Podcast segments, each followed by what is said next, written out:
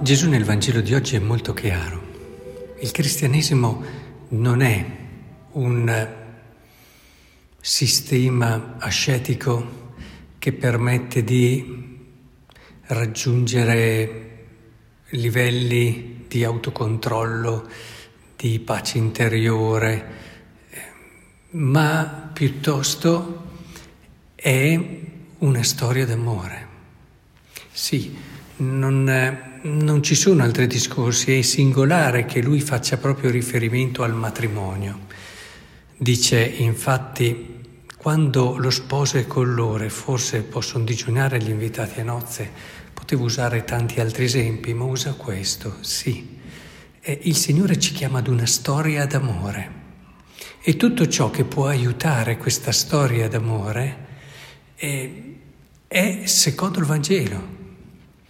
E quindi è chiaro, una storia d'amore richiede fedeltà, una storia d'amore però richiede anche momenti belli, ricchi, momenti di gioia, di bellezza, momenti di riposo, di pace nel gustarsi l'uno con l'altro.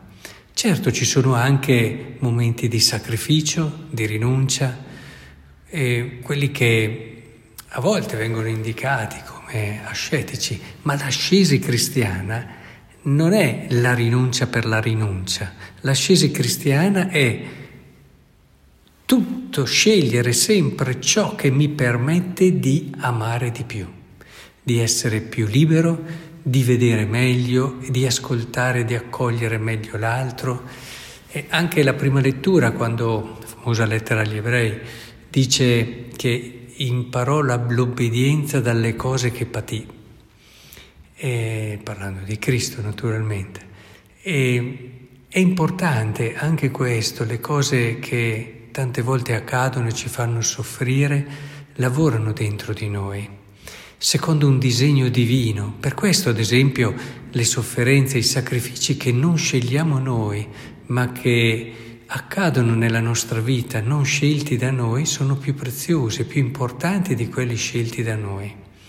L'atteggiamento deve essere sempre però quello di chi ha ben chiaro ciò che è chiamato a vivere, il suo cuore è fatto per amare e la sua giornata ha un senso e ha un significato se è orientata lì, quindi nelle scelte che fa, fare sempre ciò che può aiutarlo a riconoscere sempre di più l'amato, a lasciare anche che l'amato possa manifestarsi, possa farsi conoscere, lasciare che l'amato si manifesti anche in modo diverso da quello che uno potrebbe pensare, perché ci sono persone, faccio una piccola parentesi, che impostano tutto un cammino d'ascesi, ma sono loro, sempre rinunce, sono sempre loro, pensano di fare del bene al Signore, ma sempre secondo i loro criteri, questo succede anche nelle relazioni umane.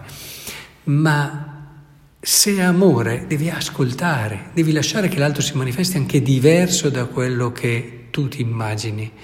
Lasciare che anche l'altro ti, lava i, ti lavi i piedi, cosa che faceva fatica Pietro. E lasciare quindi che ci sia e sbocci una vera e propria storia d'amore che è fatta di movimento attivo, ma è fatta anche di accoglienza passiva, è fatta di determinazione, ingegno, creatività per sorprendere l'altro ma è fatta anche di lasciarsi sorprendere e accettare ciò che è inatteso. Insomma, è bellissimo poter vivere l'esperienza del Vangelo con la freschezza di chi sa di essere scelto, eh, ritorno un po' alla prima lettura, di essere stato scelto, di aver ricevuto questo grande dono già nel giorno del suo battesimo. Il Signore ti ha detto sei la cosa più importante che c'è per me. Ricordiamo sempre Santa Teresina, non posso immaginare che Dio possa amare qualcuno più di me. Ecco, ripartiamo di lì, ripartiamo di lì per impostare una vita cristiana che ci porti al culmine dell'amore. Non sorprendiamoci se questo culmine dell'amore è molto diverso da come ce l'immaginiamo se in questo culmine dell'amore non siamo dei supereroi, ma siamo delle semplici persone che il mondo neppure nota. E in questo cammino verso l'amore ci saranno tantissime cose che scopriremo e che all'inizio di questo cammino neppure immaginiamo. E, ed è questa la parte bella, perché effettivamente nel cammino dell'amore non ti annoi mai.